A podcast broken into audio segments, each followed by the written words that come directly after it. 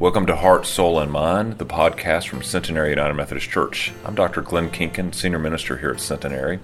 My hope is that this podcast will give you some good news for your journey today.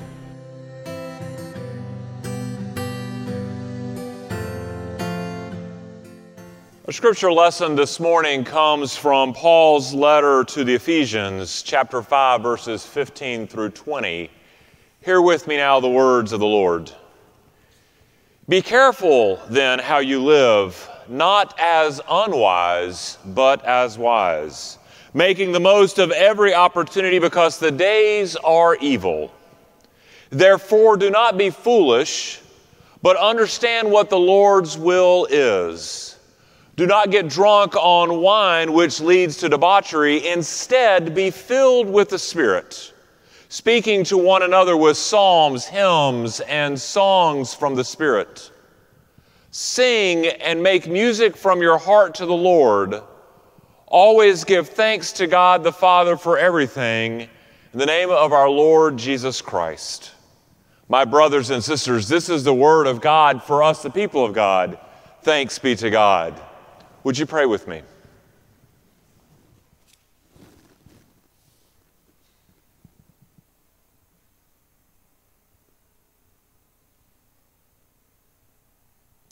We hear those words I'm going to sing when the Spirit says sing. I'm going to pray when the Spirit says pray. I'm going to moan when the Spirit says moan. I'm going to shout when the Spirit says shout and obey the Spirit of the Lord. So, Lord, speak to us. May your Spirit be poured out over everyone that is gathered for worship today, both in this room, in this building, on this campus, and around the globe, connected by the gift of technology. Pour out your Spirit on us so that we would clearly hear those commands and go forth from this place, not as hearers of the word, but as doers of the word, obeying the Spirit of the Lord. In your Son's holy name we pray. Amen. So we've been in ministry together now for right just a little bit over three years, three years and a month if you're keeping score. And it's been well documented. I think it's just, I'm pretty much on the record for saying this that I believe that the local church is the greatest change agent for the kingdom, for the good of the world. That there is nothing like the local church when the local church is working well. That I believe that God is calling us to do great things right here in our community. Right here, right outside the doors, wherever it is that we live and live our lives.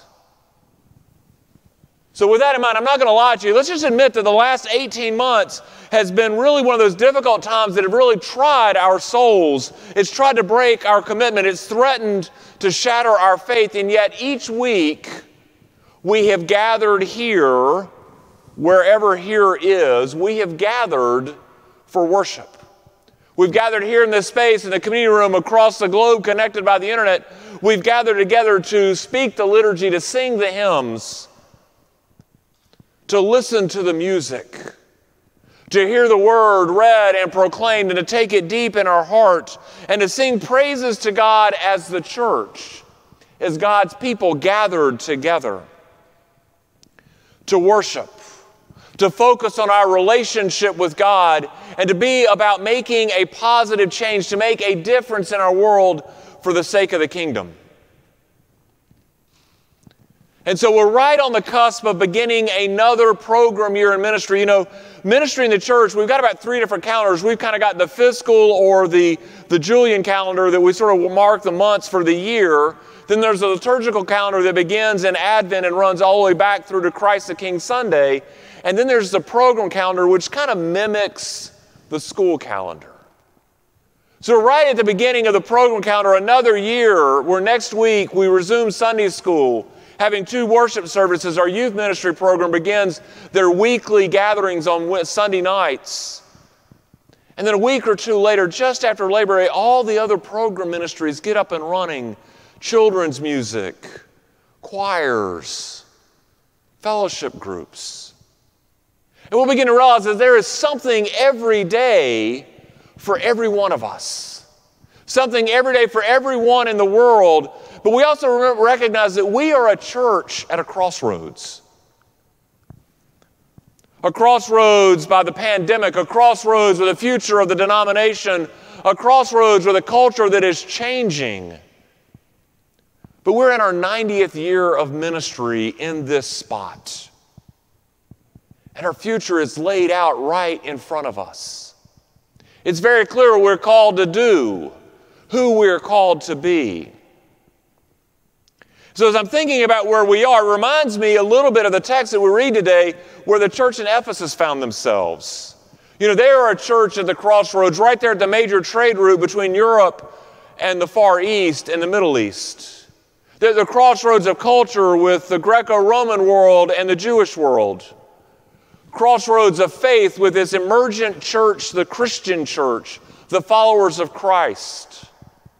The church in Ephesus was a church with a mission to follow Christ, to invite others to be a part of that fellowship, and to make a real difference in the world around them. And so, Paul's letter to the church at Ephesus is a letter of greetings, it's a letter of instructions, it's a letter of assurance and of encouragement. And this part that I read today, chapter 5, verses 15 to 20, it's really sort of this message to the congregation that they can do anything if they focus their hearts on the Spirit of God. Of like if you think about it in the business world, it's kind of like the sales meeting where you, know, you get all the salespeople together at a big convention center somewhere, you give out sales prizes, and then just before the convention ends, the CEO or some motivational speaker gets up there and says, You know, y'all, we can do more. And they whip them all up into his frenzy to go out and to sell the world whatever the product is. Or maybe it's the coach right before the big game, gathering the team in the locker room and you know, and they use all the cliches that you, you use in sports. You got to play them one day at a time and you got to give 110%. But the whole idea is to whip the team in this frenzy that they can conquer whatever adversity happens on the field. So Paul is telling the church this. Make the most of every opportunity. Be filled with the Spirit, not the Spirit from Saturday night, but be filled with the Holy Spirit, he says. He says, We're best when we sing and make music from our hearts to the Lord. And it's in that line. It's in what he says there in verse 19 that matters. There it is. Sing and make music from your heart to the Lord. That's what the church is supposed to do. That's the ministry that we're supposed to have to sing and make music from our hearts to Lord so that the world sees and hears the song that we sing. So, as I thought about that text this week, I thought about just the different churches that I have encountered in life, in travels and appointments, and just being with friends and going to church with them. And think about the way that those different churches sing and worship. Those different experiences begins to tell me a clue about how we are to live right here at the crossroads of our history. I mean, I've been in churches much like this one where worship is glorious and grand, where the organ rattles the rafters. The choir sings anthems that sound just like what the heavenly host must have sounded like the night that Jesus was born. And when the congregation sings, the hymns echo and resound across the walls, and that must be just what heaven sounds like. This rich sound that just is in full harmony, pitch, and key. It's got one focus. And just like the songs and the hymns have that, that church has that mission, that one focus. And that's the kind of church we're called to be. A church with one calling, one commandment, one commission. I mean, Jesus said it, our commandment was to love God with all of our hearts and all of our mights and to love our neighbor as ourselves. That's the commandment.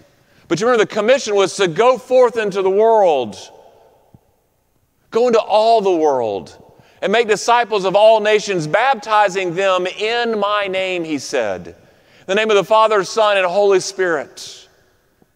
And so, my brothers and sisters, every day, Every day we are given the gift of time, the gift of people that we encounter, opportunities for ministry.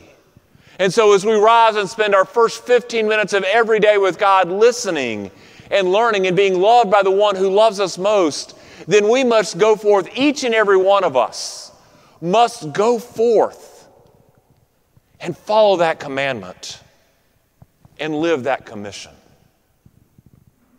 We must honestly ask ourselves do we love our neighbor as we would want to be loved? I mean, do we really think about our actions and how they might impact others both positively and negatively? We begin to think about those actions and how they have that effect. What we need to do is we need to stop doing the ones that have the negative impact.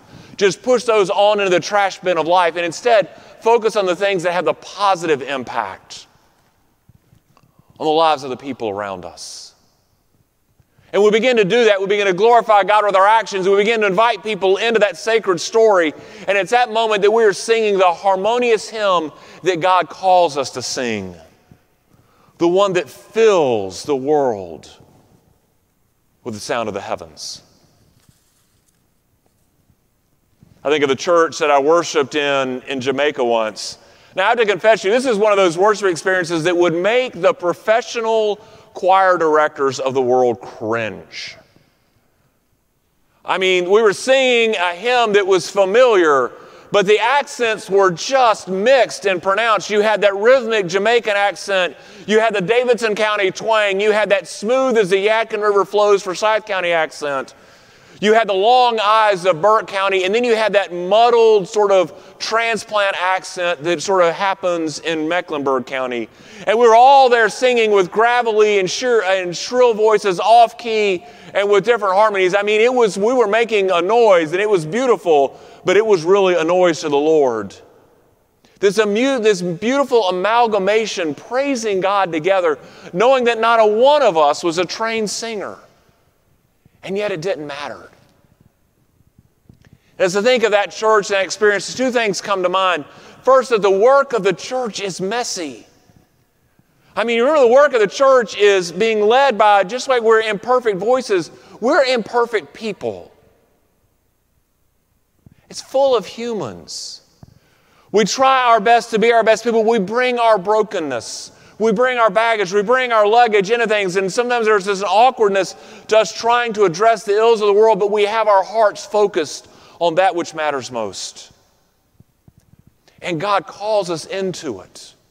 God calls us into the ministry, into that mission, that commission, knowing full well that we bring the messiness of our lives with us. Because God knows that we must work together, imperfect as we are, to achieve that mission. The second thing that comes to mind, not just the messiness of the church, but that all of us have gifts to use and gifts to contribute to make that mission come alive and reach with success. We all have gifts. Just like in that church, we all had different accents, we all had different keys, but we brought worship alive in itself because we brought them all to the table. So we as individuals must wade in the messiness of the ministry of our church by offering our gifts. So here's a little homework I want for you to do with me this week. Three things. One, I want you to make a list of the gifts you have that you can offer. What are the gifts we have that we can offer the ministry of our church? The second thing is just to answer this question Am I willing to use those gifts to help the church succeed? And here's the third one How are you willing? Where are you willing? How often are you willing to use those gifts? Now, when you make that list out and you've got it in front of you, whether it's on an index card, a post it note, a sheet of paper, wherever you do that, what I hope you will do is I hope you will email me or a member of our staff, then say, I have this gift and I want to put it to use. Maybe I can use it here. it gets the conversation started. Because that's what God calls us to do, is to bring it together. And when we do that, the familiar hymn that we sing is the one that God calls us to do to fulfill the mission of the church. The final experience that comes to mind when I read this text is the time that I found myself in a church in which I was clearly the outsider. I was at least a foot and a half taller than anyone else in the congregation. I didn't speak the language. I was in a different country. I, was, I didn't know the culture. I didn't even understand the politics. But I was welcomed in the door as if I had always been a member of that church, as if I had a pew with my name on it and I had my regular spot to sit in. So as worship began that night and it went on, the hymns that we sang, the tune was familiar. I didn't understand the words they sang, but I knew the hymn. But the church sang on nonetheless. They in their language, me and mine. And in this place, what I began to realize is that all of us are welcome at the table of the Lord. All of us are welcome in the Lord's house. All of us are called. We are family knitted together, maybe separated by miles and country and politics and borders, but we are knitted together in the fabric of the family of God.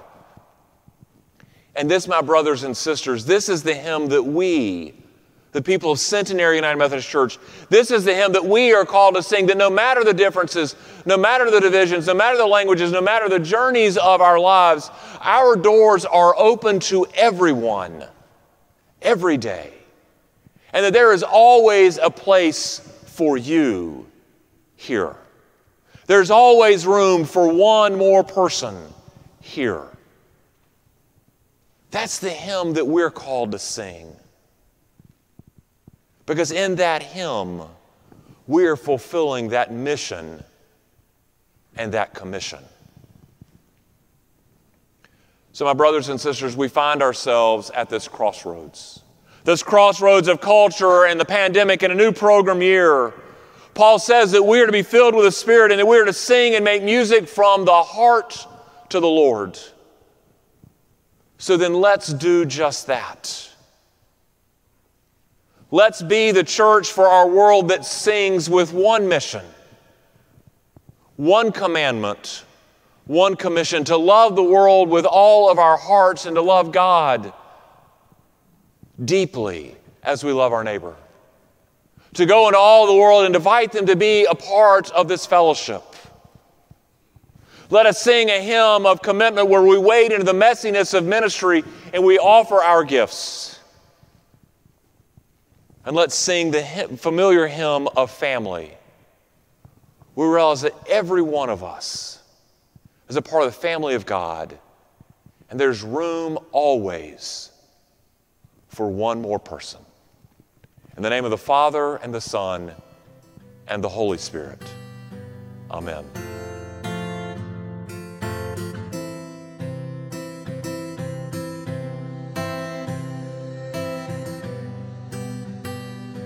Thank you for listening to Heart, Soul, and Mind, the podcast from Centenary United Methodist Church.